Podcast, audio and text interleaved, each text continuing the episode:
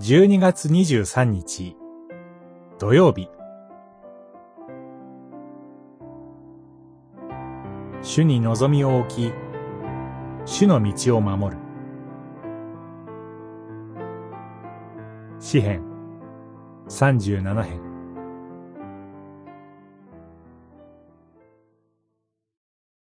あなたの道を主に任せよ。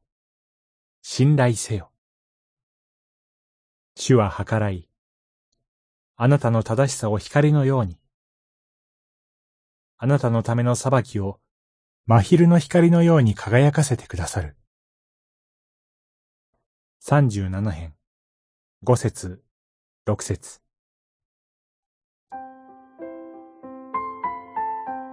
主はすべてを見ておられ、知っておられ、私たちの目に見えなくて、たとえ私たちが完全に理解できなくても正義を行われます。そして主は正義を愛され、主の慈しみに生きる人をお見捨てになりません。この事実は、私たちが悪から離れ、善を行う根拠であり、主に従って生きることは、神の民として正しい生き方です。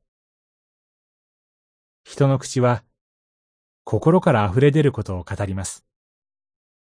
ルカによる福音書、六章、四十五節。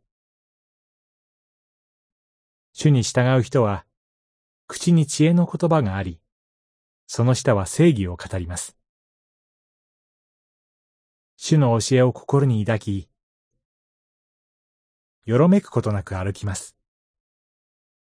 主の教えを心に抱くということは、神の言葉を常に黙想し、従順に従うことです。そのような人の歩みは、正しい道から抜け出ることはありません。